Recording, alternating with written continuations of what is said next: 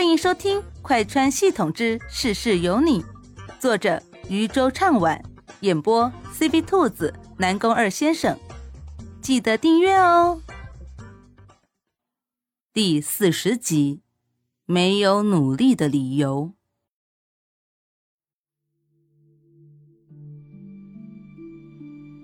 怀揣着疑惑，江慕天将玉佩收进了怀里。早起要去跟师傅请安，江慕天洗漱了一下，便出了门。去到莫西西房间的时候，莫西西还没有醒。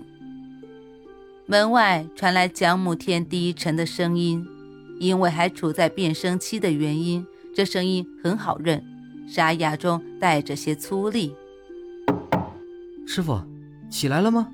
我可以进来吗？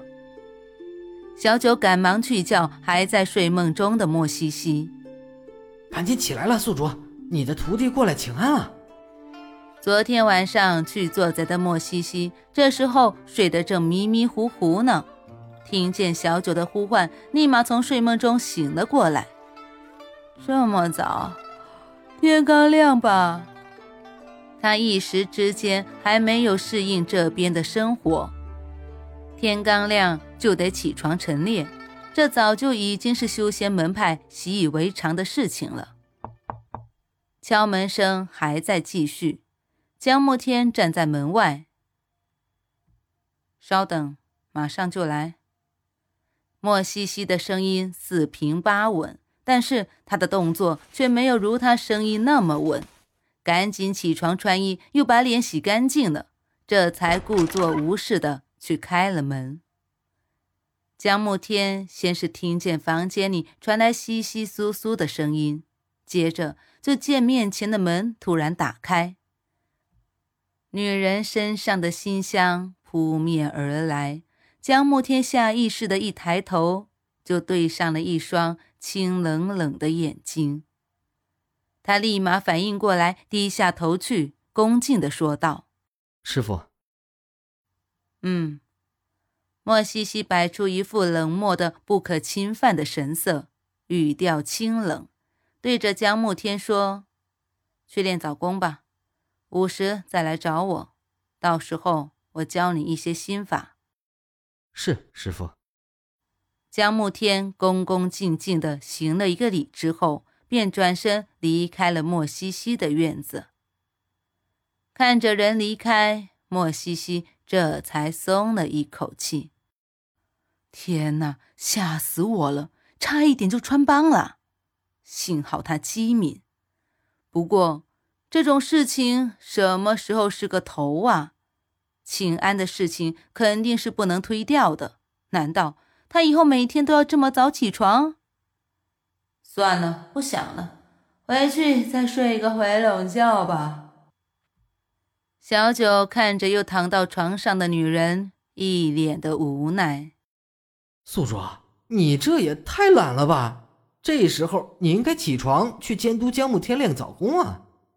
莫西西却觉得有些没有必要。依照江慕天那样的性子，他怎么可能会偷懒呢？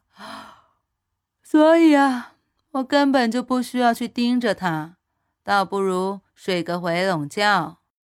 可是你忘了你的身份了吗？你可是清冷的凌霜仙子，怎么可能睡懒觉呢？要是被别的小徒弟知道了，你的脸面往哪儿放啊？莫西西觉得有些好笑，自己的寝殿中，他们又不知道做给谁看呢？小九竟然无法反驳宿主的这个理由，没话可说了吧？没话可说，那我可睡觉了。莫西西幸福的躺在床上，这种日子才是他所向往的。修仙，修什么仙呢？反正他以后也用不到。这辈子再怎么努力，到了下一个世界，他也什么都没有。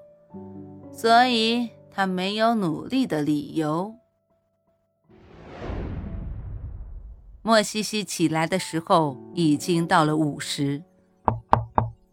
他刚醒。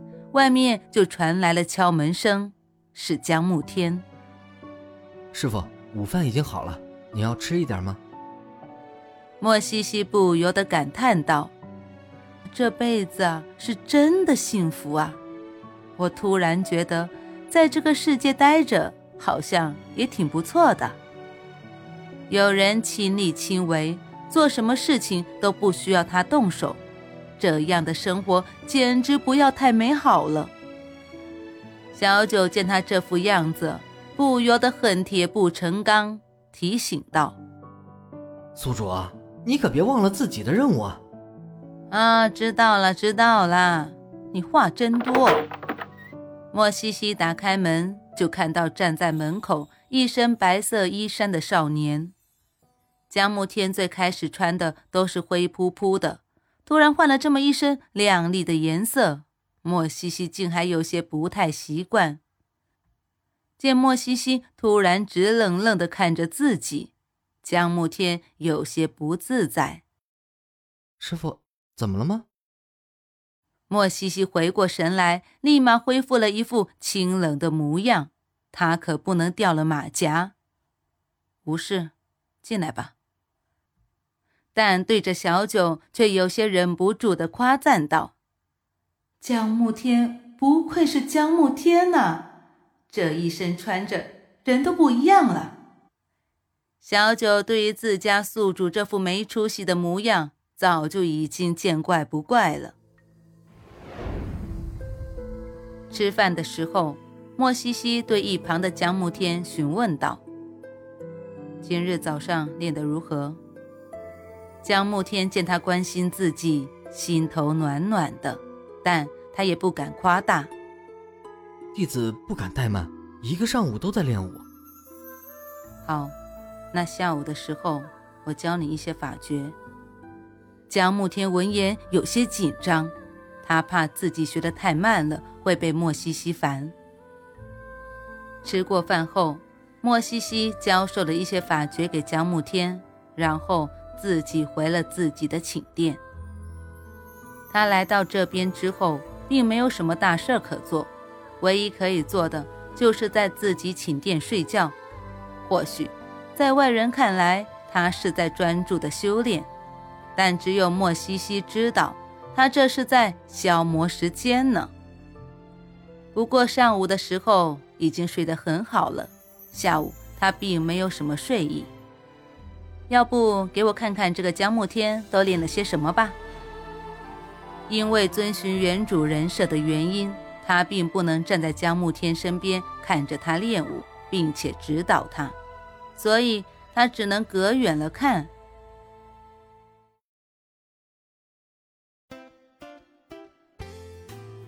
本集播讲完毕，感谢你的收听，也欢迎收听兔子的其他节目，强烈推荐精品多人有声剧《失忆老婆哪里逃》，越听越上头哦。